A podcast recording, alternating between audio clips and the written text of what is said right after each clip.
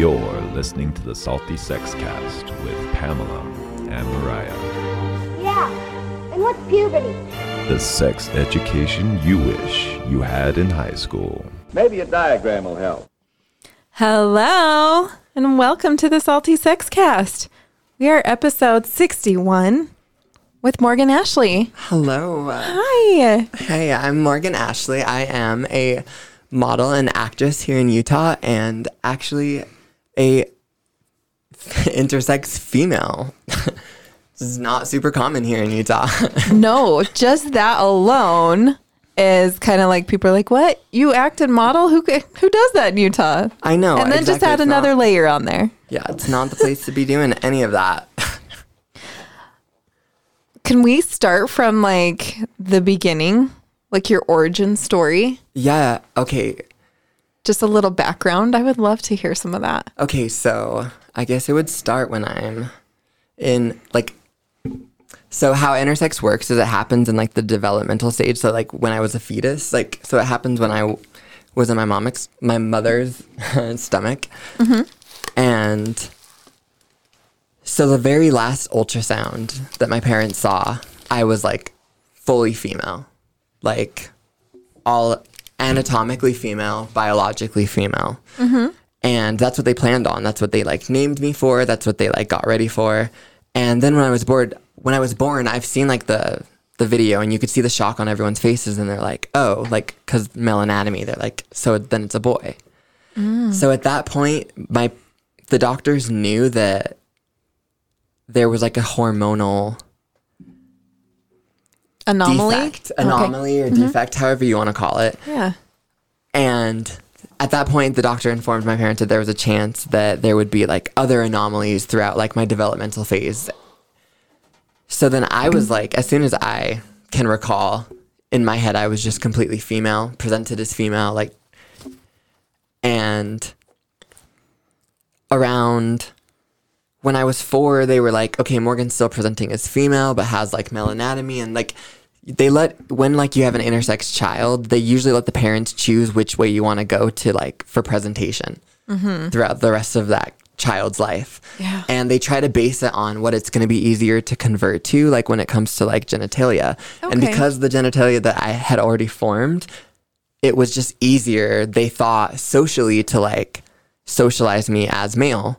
So they did that, and like, apparently now later as an adult, I figured out that runs commonly in my family, and there's someone else who was born with testes and a vaginal canal and a uterus in my family, and they're also intersex female, so it's just something that must have ran on my dad's side.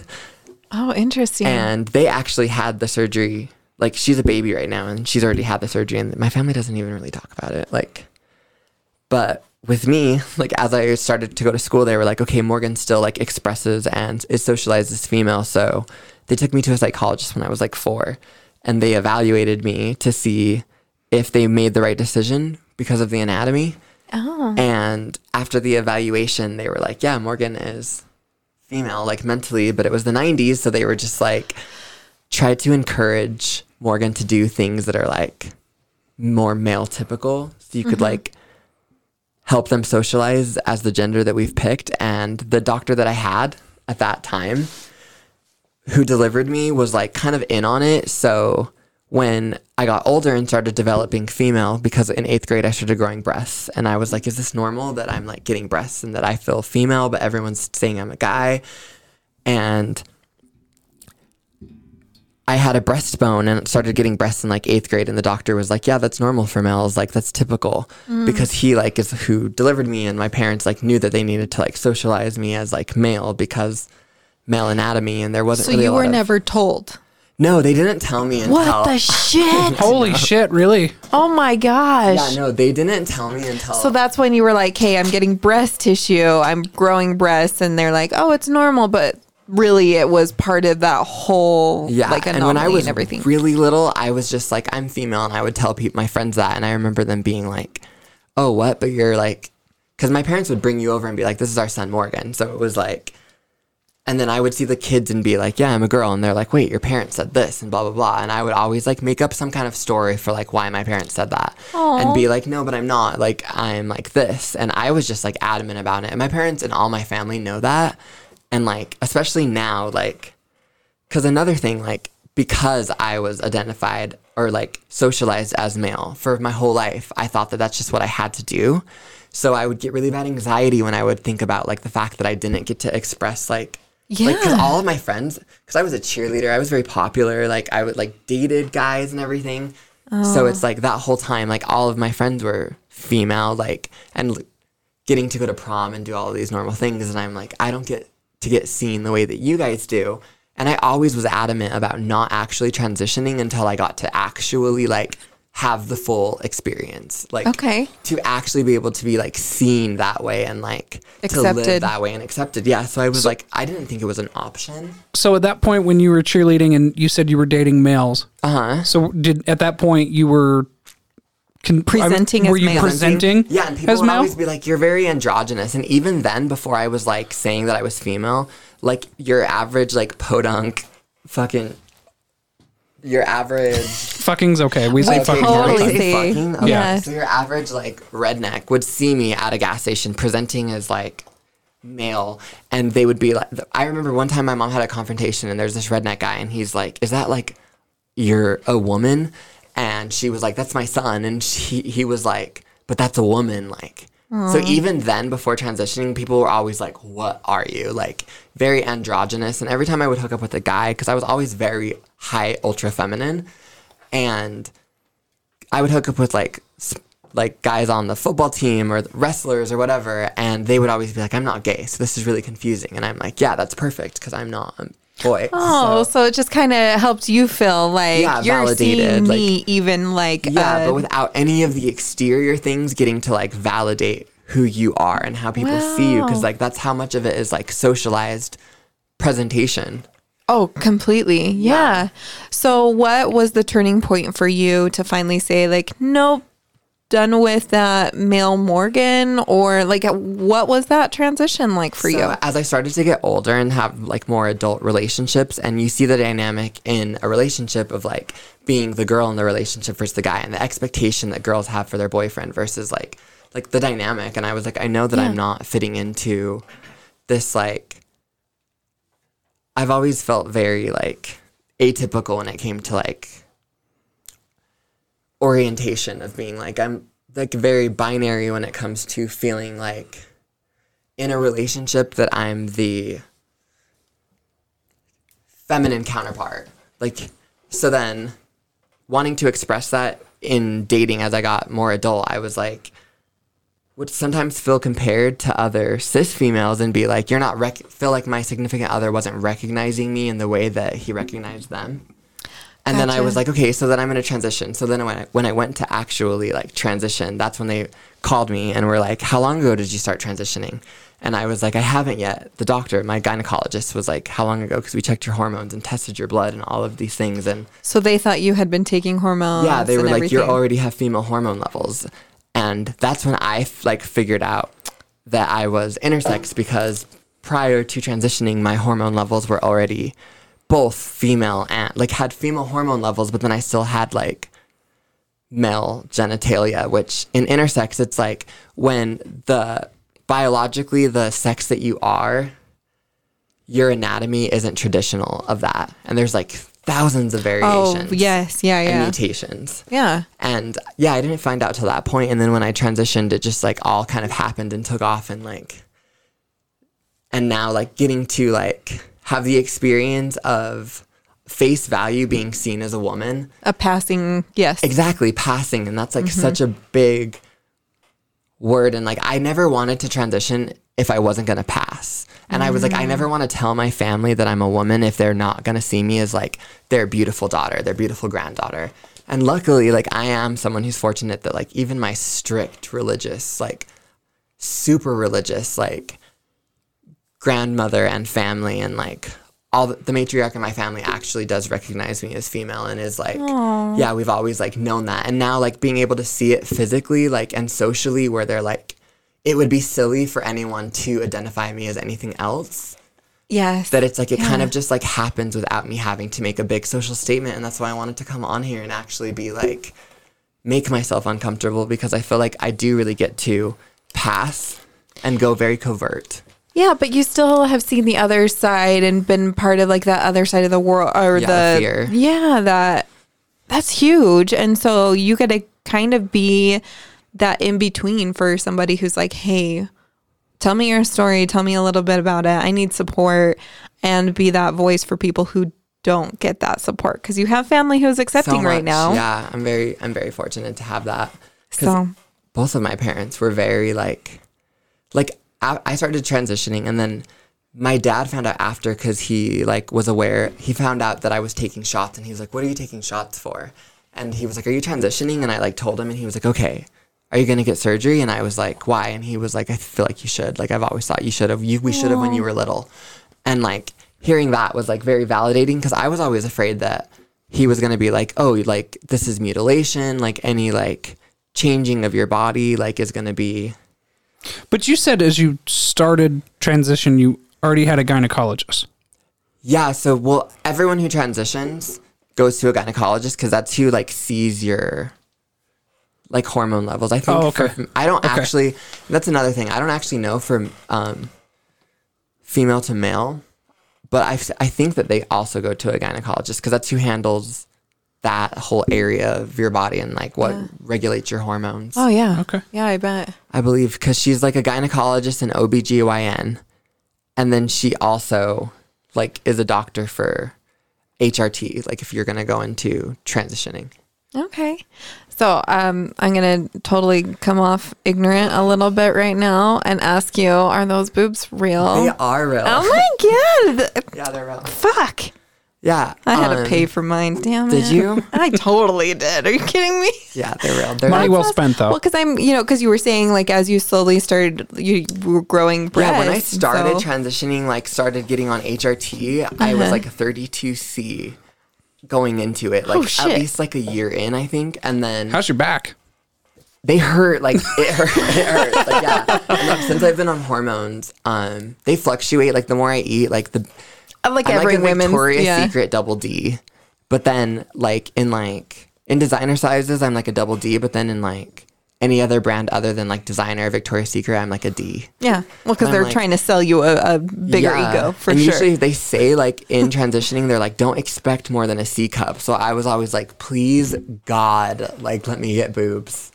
And my moms are like Fs. Oh, like, shit. Okay. And they say in transitioning, like sometimes like it goes off of your genetics. So you get what you would have got if you would have been born that gender already, hypothetically. But I'm like, how would they really know that? True.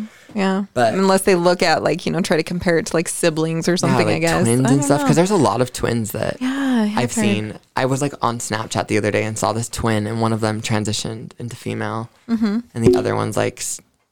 My mom and aunt are identical twins, and my aunt is far more masculine than my mom.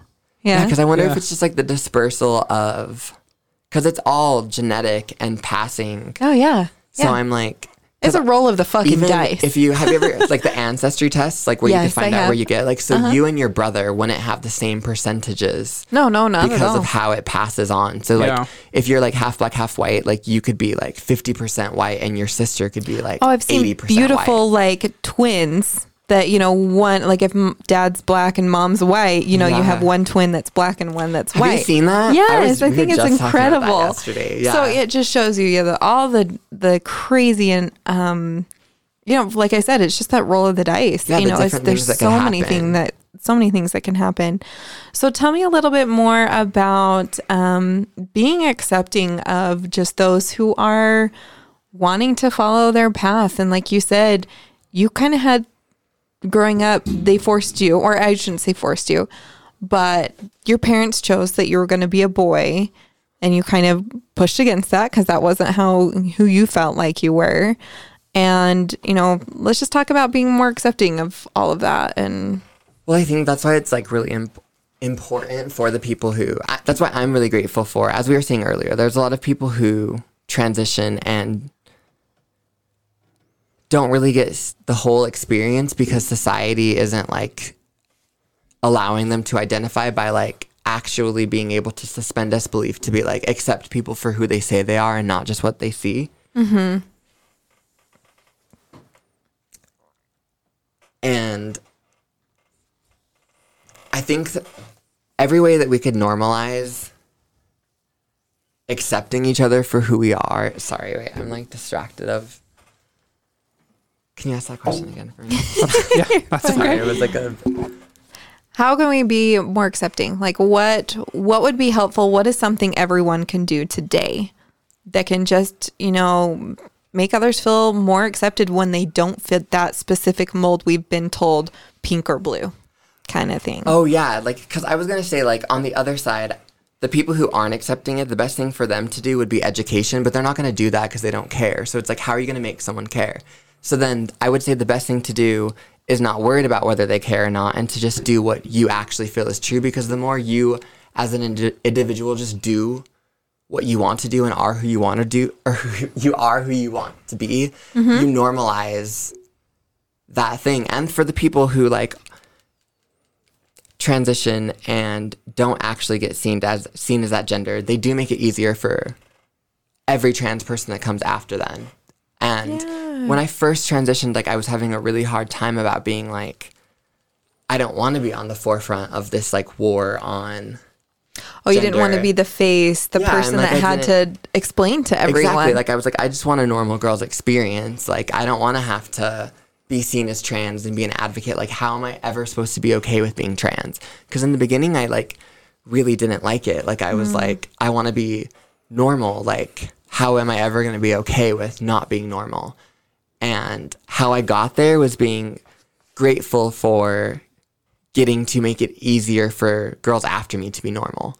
And, like, I'm very grateful to the girls who have done it before me, like, even when it's not so easy for them as to, like, pass and, like, look that way. Mm-hmm. But it's, like, anything you do to express yourself is helping the people who come after you more easily express themselves, and that's what normalizes it. Because we're not going to be able to get people to care, but we could have people in close quarters with us, like, experiencing us. And that's really the most we could do. You don't have to hide. You don't have to be ashamed and hiding and feeling like people aren't going, you know, and even if they don't accept you, I'm hearing is what you're saying is, even if they don't accept you, you're still going to be you. Yeah, and you're still impacting the people who are accepted. They're getting accepted because of you, like, widening. Being aware. Yeah, just exactly. Like, knowing. Something like Lady Gaga said, like, forever ago about how she likes to expand the mold, because then she feels like people have permission to be more weird, because, like, if she makes the standard wider, like, you could feel like you still fit into it, even if you are different. Yeah. And, like, that's how we educate people, is just through doing it and not being afraid to, and even when it's scary. And I feel like it's easy for me to say because of passing, but...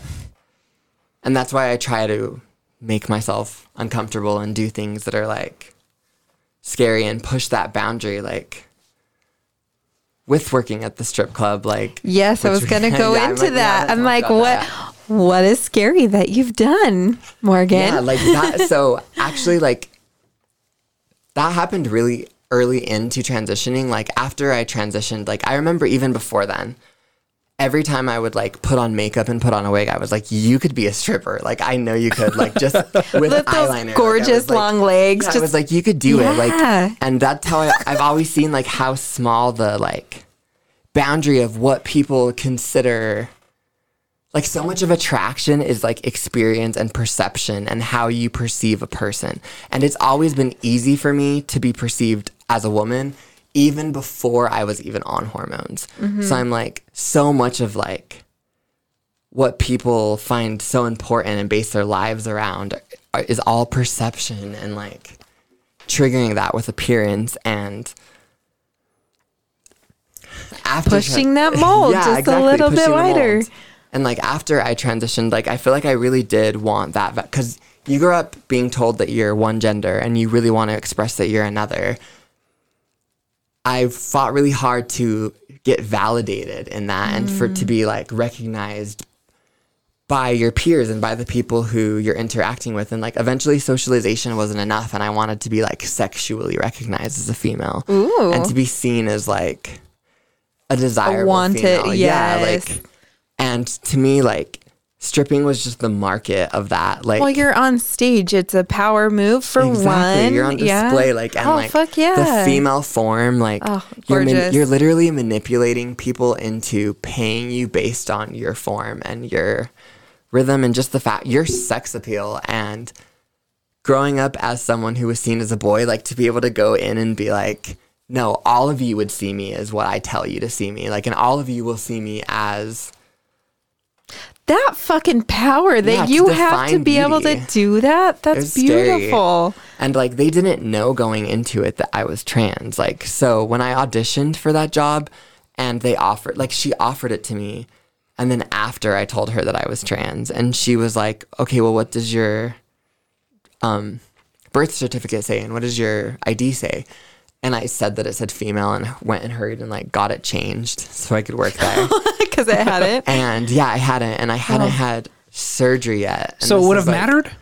Yes. And that's the thing. It would have mattered to them. Like they couldn't write checks to a male? Well, they said that like, or I mean, they're licensed to like have the strip club. Like it's like a sex license. So technically I was a sex worker, like allowed to do sex work from the state as long as you do it under the confines of like, the 3-foot rule, yeah, all of things. Yeah. Yeah, like fucking they Utah. Have a license. Yeah. Like it's like liquor laws essentially. Sure. Oh yeah. So they had a license for one thing and I got that. But then even after, like, because to me, like there are girls who like were born female because we were just talking about intersex. There's girls who are born female that have penises.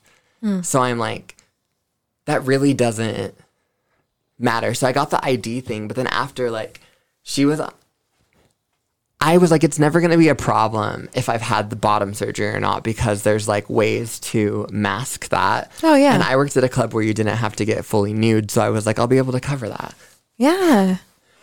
And after working there for a bit, like she was like adamant about not ever disclosing that I'm trans or allowing anyone to find out, which to me, and she, after I told her that I was trans, she was like, you're the first like trans or intersex person to like work here in history, like in Utah, yeah, like ever, and that's a huge deal. And then rather than advertise that and promote it, she was like, yeah, I feel like that would have been something to advertise and promote. And then, like, let's continue hiding who you are, exactly. That you've hid for how long? But kind of, it's a dick move. Even modeling, to be honest, that like in Utah, modeling was brutal. Like that too. When it's the same circumstance when I got signed as a model. I didn't tell them I was trans. She offered me the contract and then I brought it up. And she was like, okay, well, because we're selling you as a female to like agents and casting directors, you have to show up and like not let them know that, because that's not what they're asking for. Anything. So if they seem like you're being like artificial, which it really isn't artificial, but, and she was like, Utah's not a state where, because there's states where you being trans is like an asset and they're going to be like, we want a trans girl that still looks like fits like the standard of beauty. Ugh. Yeah, well, we can talk about beauty standards in a minute. Exactly, with modeling. It's like, it's so funny. So it's like a lot of me being recognized as being female, like you take this journey to live up to the beauty standard for what female is and what it means to be feminine. While also redefining it just enough that we're slowly kind of moving that compass. Mm-hmm. That's beautiful. But sometimes I'm like redefining it by living into it. And I'm like, how much of me is constructed off of like what other people find beautiful and what other people find sexual, and like what things do we do to like, because even like having to hide part of yourself to appear a certain way to be more appealing, like it just kind of shows you we're still not like there yet. Like they're like, you're beautiful and you can totally feel this type as long as they don't know this thing. And it's like, it should show you that like that thing doesn't matter because they want me. Because you want me as being a beautiful woman, why does it matter if I'm trans? So where I should have to hide it. Mm-hmm. And like, it was really important to me in the beginning to go into this field of like acting and modeling to be validated as like you're the female standard. Oh, okay. And it's like they recognize that while stripping you of what it took you to get there. Oh. And like act like, because I'm like, even I could still live up to your beauty standard that you're setting, being trans. So why do I have to hide that I'm trans? And like, eventually at the strip club, that became a problem. Like, I wouldn't think it would matter if you were modeling. They're looking for a specific type of model. Brady, you're ahead of the curve.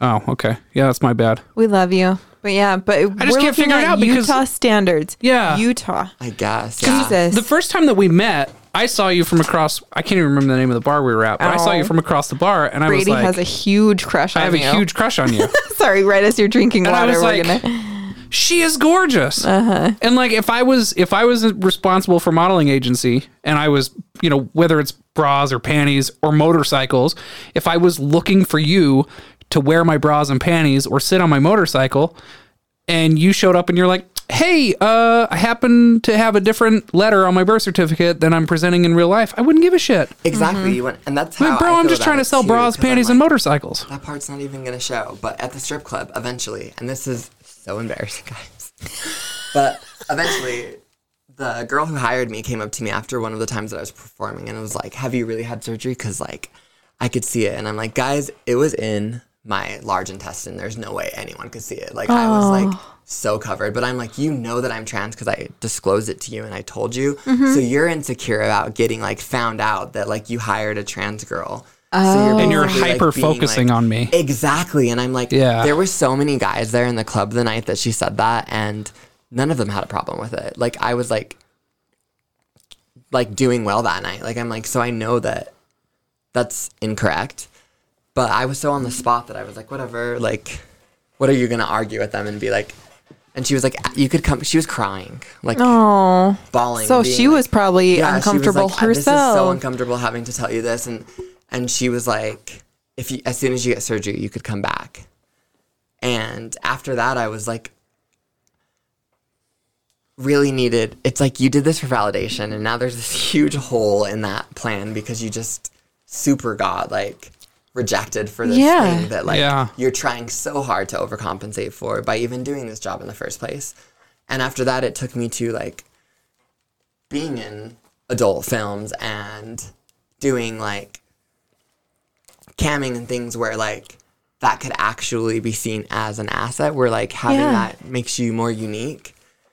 But come to find out later, like, that she still will like talk about it to people that I worked there and like brag about me working there. She's like told people my name and stuff and been like, there's this guy that's like a known like chaser, like, and a chaser, like, for everyone who doesn't know, is someone who like seeks out someone for being trans or like not interested in who you are as a person, but more fetishizing the fact that you're trans. Oh. And she works with him. So it's like a unicorn hunter, but for trans community. Exactly. Ew. Okay. And she works with him at the bar, finds out that he's like that and was like, oh, we hired a trans girl at Trails and like, wow. Yeah, like told, and like, oh, I wonder if you know her, and like told her my name or told him my name. Mm-hmm. And he was like, yeah, I actually do know her, and ended up being like, you worked at the strip club. And like, it's just funny that you use it to like brag about later, but that's like what you literally fired me over. And it's like, it just shows me like that we're still not there yet. Like, it's like, yeah, you could still work and be successful as a female model here if you can pass as being cis. And I'm lucky enough that I can. Yeah, you can. But it's like, it doesn't make it any more difficult, or it doesn't make me any more secure about, because it's like, at the end of the day, I still am trans. Like, whether I pass or not and I'm seen that way, it's like, there's still that like piece, like, or that part of like, you know, kind of like rejection of feeling like a part of you is only accepted if you could pretend to be something else. Don't advertise that, please. It makes us uncomfortable. Yeah, and I'm like, it's when it's not your work to be done. Which again is weird too, because I think it would attract an interesting, it would attract clientele. Yeah, it's very niche. That's what I think. Yeah. For the record, not a chaser. I thought you were cute before I knew. Thank you. And then somebody told me, and I was like, ah, cool. Yeah, that doesn't really matter. She's still hot. Like, shut up. I feel like, and that's typically my experience, to be honest. Oh, yeah. Like, I don't usually have to feel very on the spot about being trans. I usually don't get Really, it's just your fucking height. I was Jesus Christ, so I feel tall. Like a midget. That's the thing that people say the most. They're like, oh my God. Oh, you're beautiful. I think that was the first. Oh no, I think that was the first thing I said to you. I was like, your legs are gorgeous because you were wearing a cute little short dress. Oh, short. Yeah. I didn't notice your height. I noticed your legs though. Is those beautiful mile long legs? Yes. Really long legs. Yeah, but. Okay, so being supportive and feeling like you don't want to fit that mold. You want to, like you were saying, you are lucky that you pass. But where are the people who maybe don't pass, but who still want to be accepted and seen as that? What's important to share about? It's really hard for me to speak for them, but something I would say is I don't think there's any one line you have to cross to be seen as, okay, now you're a female. I don't think you should have to look a certain way or talk a certain way or make there shouldn't be a standard that you have to live up to be identified as female and to be seen as female. We should see people as who they are because they tell us who they are. That's why I love that person is the authority on who they are. Exactly. Thank you so much. That's why I love that we are getting a little bit closer to normalizing, what are your pronouns? So if you don't know or if you're unsure, my email signature says my pronouns. Just as that one step closer, pushing that mold out just a little bit further is asking for pronouns and, being prepared that sometimes you're going to hear a pronoun or something that's not, oh, I wasn't expecting. They, them, okay. That's something that's new for me.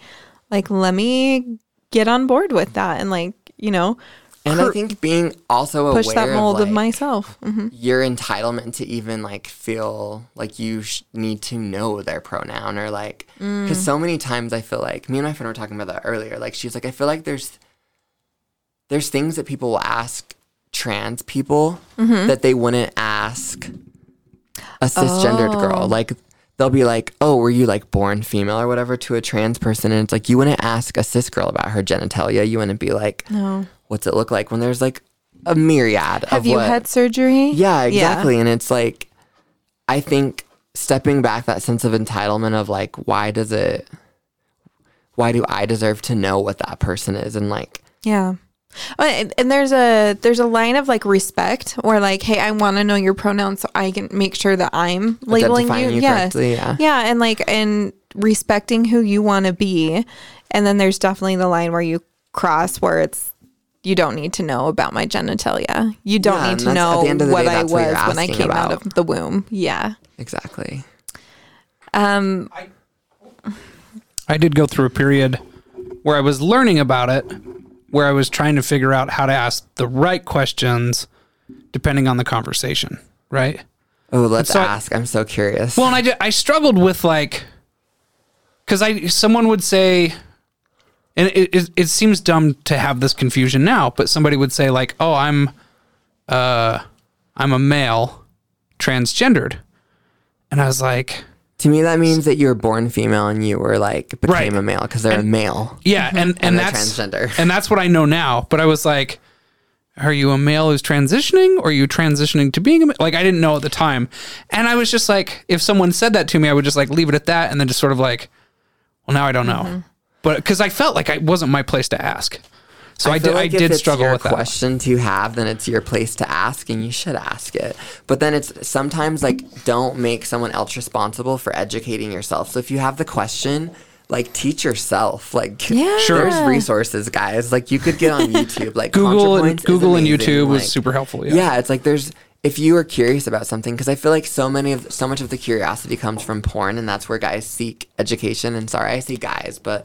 That's the main thing that pursues me. Not so that's what I have the most experience with. Yeah. But it's there's nothing wrong in educating yourself with porn, but it's that's not always the most trans-positive thing. Yeah, well, don't be afraid to educate yourself. Don't be afraid to, if you have a question about something you're attracted to, look into it. Ask someone a question that's not going to... Ask the internet a question because it's not going to get offended. You're not personally insulting someone or triggering them by like... I was so terrified to hurt somebody's feelings because I don't necessarily understand how difficult it is, but I can imagine how difficult it is.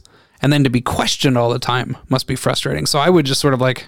There's a time and a place. Just not going to ask. Like, I'll go home and Google later. Like podcasts. So like, let's answer all those hard questions. Yeah, and like if you, so that's why I said I'm going to come off sounding ignorant, but now I just want to know. No, yeah, like please ask questions because I'm like, there's places where people who are open about it are willing to be asked questions. Sure. Yeah. And then there's places where people are trying to be covert and not, who have social anxiety and they're not trying to fill on the spot. So it's like, be aware of where you're educating yourself and like, it's fine to have the interest, but it's like, educate yourself. And it sounds like it's not okay to be a chaser. Like don't fetishize. I don't think that's true. Oh, it is okay to be a chaser? I think that there's like, not to the point of objectification. Like there's a balance, right? Yeah. Because I think it's the same thing as like, I was saying the other day, like, there's guys who are like, I'm a butt guy. There's guys who are like, I'm a boob guy. Oh, there's guys who are like, I'm a dick guy. It's like, it doesn't matter what you like on a girl. Like, you're allowed to have a preference and it's preference to me. Yeah. So I'm like, is it a chaser to like girls that have dicks? Like, are you an ass chaser if you like girls who like asses? It's like, at the end of the day, you should still be seeing the person as the person. Yeah. Yes, and it's like, that's where I'm offended personally. Like if a guy who's like into me for being trans would date a trans girl that I don't find attractive, that's going to insult me the same way if I'm like, this guy likes double D's. He's dating me because I have double D's, but he'd also date like that girl over there who's like a 2 and she has double D's. It's like, you never want to feel like resorted down to just the one attribute. Exactly. Like you want to be seen as a whole entire package, but I never have a problem with someone appreciating a part of my body. Like especially parts of your body that society or other people have told you that isn't. Exactly. Like accepted. Height even. Yeah. Or having curly hair, being ethnic. Like I'm like, yeah, I fit into all of those categories and a lot of society is like those things aren't great. So of course when a guy so in the modeling in that way, that's probably it, what I'm like, I still wouldn't want them to be like, oh, I would date a girl who just because she's trans, like, because it takes away that's from the only thing you are. It's like reducing you down to that for sure. I'm like, there's so much more. There's so much more that goes into everybody. So beauty standards, because I'm sure, because you do hit quite a few of those standards for modeling in Utah. You're tall, your skin color, you know, it's that unique look that probably a lot of people are looking for here. So those are some good things about it. But then there's probably some things that you're not hitting or probably struggling with. So talk about beauty standards and for yourself, that journey a little bit. I feel like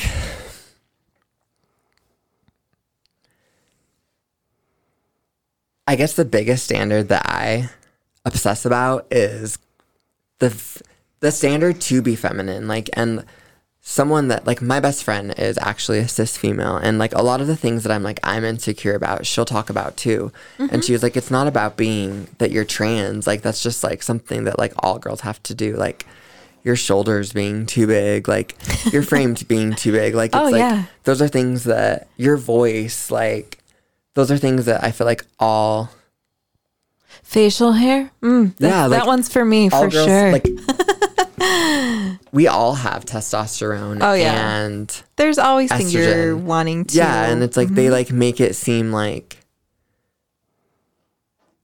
there's this one guy that I, like, hooked up with, and he was, like, shocked that I had body hair. And he was, like, girls, like, don't have body hair. Like, is that, like, a trans thing?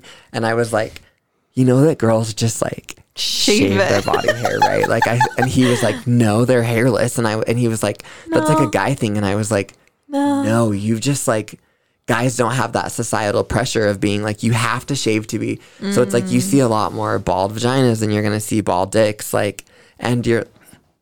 But I was thrown, like, when you said that. Like, I would was be like, that's too. So masculine. And I was like, oh my God. That's literally everyone. They just shave it, like, is the difference. Like, yeah. And it just shows you, like, the standard that they enforce on girls. But it's like, guys have that standard, like, beauty standards that no one expects me to lift anything ever. Like, like, you know what I'm saying? Like, oh yeah, you know, until I get really drunk and I'm like, I bet I can squat you. Yeah, like hop on my back, I'll squat you because I want to prove that. She's not telling a joke. That's like a legit thing. She knows when she gets drunk. I do it all the time. I'm the man in this relationship, right. But sometimes I'm just like, I'm the fucking. But because I wanted to like break that, push that mold out a little bit more. I wanted to like prove just a little bit that I'm not what you want and expect from me.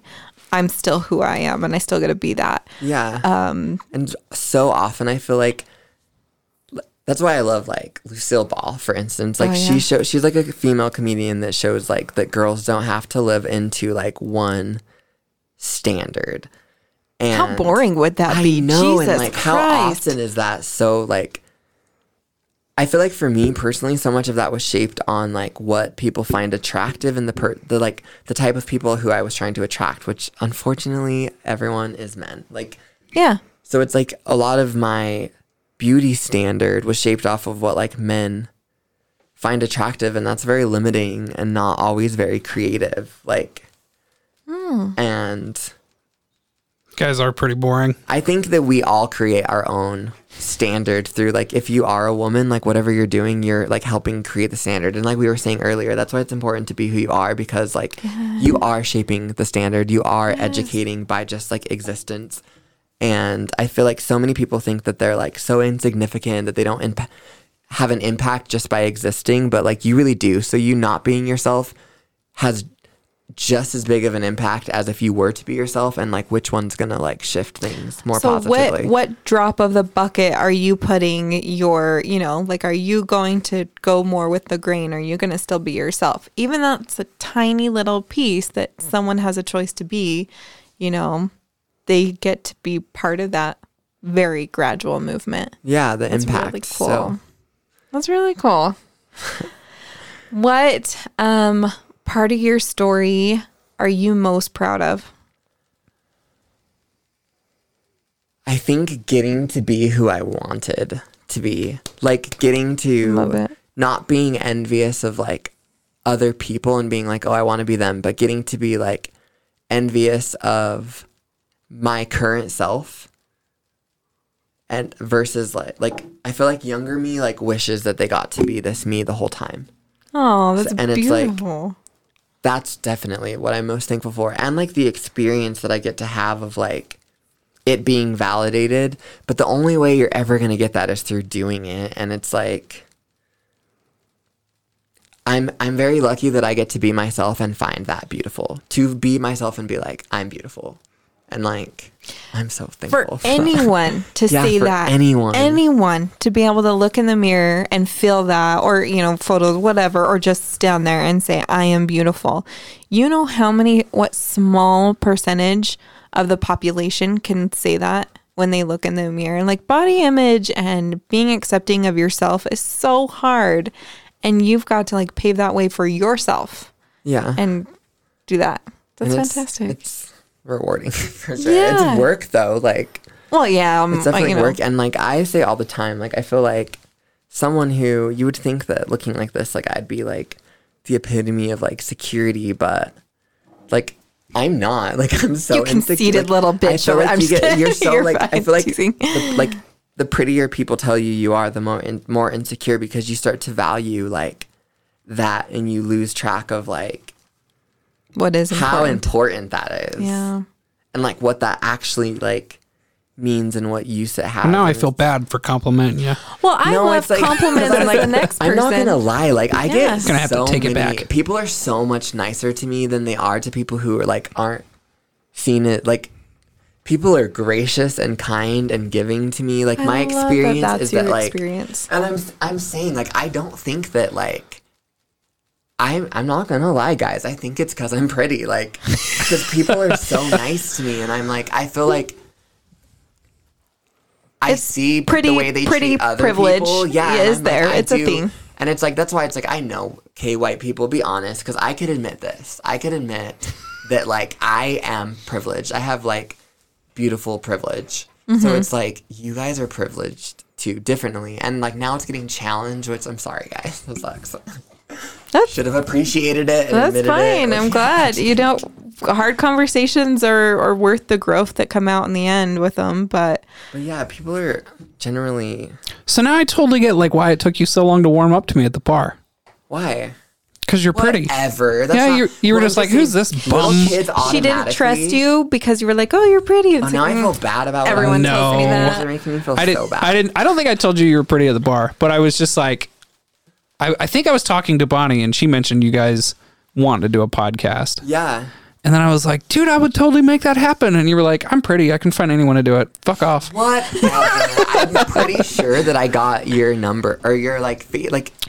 Yeah. But it took a while. Night. It took a while. Like 20 minutes later, I got it after that first conversation. Oh, I had to wear you down. Oh my God. No. Like I feel bad about myself. No. Of like little kids love me. They'll like run up to me and I'm like, what if I was a serial killer? Like, I'm like, serial killers who are attractive, it's like the perfect predator. Because, like, little kids just naturally trust you if you're, like, attractive. Like, have you guys has anyone heard that? None of us here are as pretty as you. Whatever. No, I'm just kidding. That's Mariah fight. I will. Where's the dick? I'm going to slap him. Throw at him. Oh, I love it. But it's like, I don't know. I think there is, like... There's definitely science to that. Yeah, like it's called the pretty privilege. But then people also, I feel like, don't expect me ever to like say anything intelligent. Like, so training at work, like, because I serve now. Because like all actors have to serve forever until you gotta be the struggling actress. Yeah, until you get like a movie deal, you are a server. I was like following the person who was training me, like saying nothing and just like being quiet. Just absorbing all the information. And the guy was like, you're doing, like one of the tables were like, you're doing great. Like, cause I'm not talking like girl, like I feel like guys just don't expect you as a girl to like really have much to say. And they're like, you're doing a good job if you're quiet, like good job. Oh yeah. We have some work to do for sure. Like, I don't feel like I like talking to girls that are dumb, but I don't expect you to not say anything smart because you're a girl. Good. You shouldn't. I'm trying to think of a time where I had that prejudice. Sometimes I'm like, I feel like you're only explaining this thing to me because I'm a girl and you think that like I'm not going to get it. So the mansplaining. Yeah, mansplaining. But it's a real thing. I'm actually guilty of doing that a couple times. I've called you out. It's okay. Yeah. I love you. That's why we have a good relationship. I'm not going to lie. There's plenty of things that like my boyfriend mansplains to me that I'm like, thank you. Because sometimes it's nice to have, right? Myself. Yeah. I'm like, sometimes I need to be mansplained. Mm-hmm. Sometimes I need whole projects mansplained to me. Yeah. Yeah. For sure. Yeah. Yeah, I'm trying to think about the last time that I tell that you were thinking about it. So I've recently been like guilty of it. I'm trying to think, like I was mansplaining something to a man. Good. And he was like, bro, I don't need you to tell me how to do that. Shut the fuck up. Real quick. That candle is beautiful right now. Like, isn't it? It looks so good. It burned so clean through and now it just looks like a regular candle. Yeah. Now you can't even tell. I missed when it was burning the tip. That was fast. Yeah. Yeah, that's what most of them say. Stop it. It was over with so quick. That's disappointing. Is there anything else that you feel like is really important to share with our audience or anyone else that could be listening? I guess really it's like that I'm not the voice of like all trans people, that nothing I say is like actually reflective of like, if you're curious about something and want to get to know someone, don't like take other information that even society has given you about that person as like fact. Like actually spend the time to get to know someone as an individual, because like I'm not the authority on like all people who have even the same experience as me. Like, no, you have your own very unique experience. Yeah. Like, and I would be wary of not seeing people as like individuals, because you're doing yourself like a great disservice by just like assuming things about people. Mm-hmm. And if you, yeah, and like, do you guys have any questions? Because I feel like this is definitely the opportunity about being trans or intersex or any of those things. So are you going to be on hormones for the rest of your life, or once you get to a point? Like, I haven't. Yeah. Like, so 100%. I will be up until I get surgery, and then I won't have to be on blockers anymore because like what regulates your testosterone is the testes. So after those are removed, I wouldn't have to be on blockers, but then like estrogen I'd have to have my whole life. But then that same thing goes for like every woman when they get to menopause will have to be on hormones for the rest of her life. Like, yeah. Oh, yeah. You get to a point where like I had a hysterectomy. Yeah, where you have to have estrogen. So it's like the harm in that is it like going through your kidneys. So I only was like had that circulating through my kidneys for like the first like 3 months, and then I immediately moved to shots because it's hard on your kidneys. It bypasses your kidneys. Yeah. So why was it going through your kidneys? Were you taking it orally? Okay, like when you take medication? Like estrogen. Mm-hmm. Yeah, you would like take it orally, but that's why you don't do oral steroids, folks. Yeah, because it's so bad for your kidneys. Oh my gosh, guys do not. This is profiling, but guys do not care about their bodies. There's like some of them, like unless they're obsessed with their bodies. Yeah. It's like either two sides of that coin. Two men in the room were both like, you guys are like, about it. Yeah. Oh my God. That's why you have us to help take care of you. The last time you drank water, and they're like, what month is it? What's water? That's profiling for sure. Are you talking about rain? Rain? Exactly. Collect that and drink how much water's in Coke? When I drink my own tears? What do you say? Men don't cry. Oh my God, yeah. Not enough. Men don't cry. I'll fucking make you cry. Oh my God, I wish you guys cried more. I think it's so cute when the guy cries. All you gotta do to get me to cry is to put on The Office. You hate The Office? No, I cry because I get sad. Well, I get happy sad or whatever you call it. Why? Happy tears? Like, he leaves at the end? No, like when Jim gives her the DVD and he's got the note. Yeah, he gives Pam the DVD. And he's got the note in his pocket from the teapot. I fucking bawl my eyes out every time. It's the very last episode. We're just talking about The Office. It's not the last episode. Aaron's like, I wish you liked it. She always is like, I wish you liked The Office. What else made me cry that I text you about? The movie Hachi does me. The movie what? Oh, Hachi's so sad. Hachi? I can't watch dog movies because they're always sad. I've never seen Hachi, but I'm going to write it down because I'm a good cry. It's so sad. Love it. Their lifespans are short. Brady, do you have any questions for Morgan? No, I feel like you did a really good job of answering any questions that I would have had. Thank you. Because I've kind of moved past the questions of like the ignorant questions. Yeah, ignorant questions. I don't it's more about the emotional experience. I don't even want to say ignorant questions because ignorance kind of sounds like that's a choice. Some people don't know until you know. You know, so we're all about not shaming on this podcast, and not judging you for it. That's why it's an educational podcast, right? Mm-hmm. So, I mean, if you didn't know about any of this, thank you for listening. I'm proud of you for getting through this whole episode. Something new and different and maybe scary. I know. Don't be afraid, guys. Don't be afraid. Yeah. And just be respectful when you ask, because everybody that I spoke to, if they didn't want to talk to me about it, they were clear. Yeah. And I respected that. Yeah. It's the same with race. Yeah. Someone of a, different race of you is not your go-to to ask about racism. Like go do your own research, go do all that anyway. But thank you. Thank you for coming on. That was an awesome interview. My pleasure. Thank you for having me.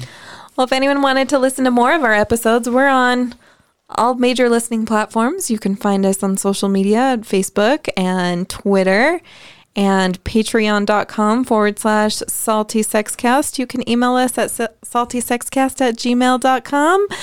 And I did that in one big girl breath. Mm-hmm. That was really awesome. Thank you. I'm really proud of you. Yeah. And if you're interested in doing your own show, Murder Shock Studios at gmail.com. Studios for rent. Yeah, kind of. No. I mean, he'll take sexual flavor sometimes too. Oh my God. Now you're going to scare everyone away. Sexual flavor. What was that? Anyway. Stay sexy. And salty. Bye. Yeah. And what's puberty? Oh, God. Well, puberty's a lot of things. Here's the piece. When you hear about it first, it sounds very strange. Oh, if it really bothers you, you should see a doctor. Then at puberty, certain glands begin to work, and our bodies begin to change.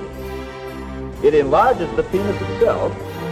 And there's a center opening between those two, which is called the vagina. The sex education you wish you had in high school. Maybe a diagram will help.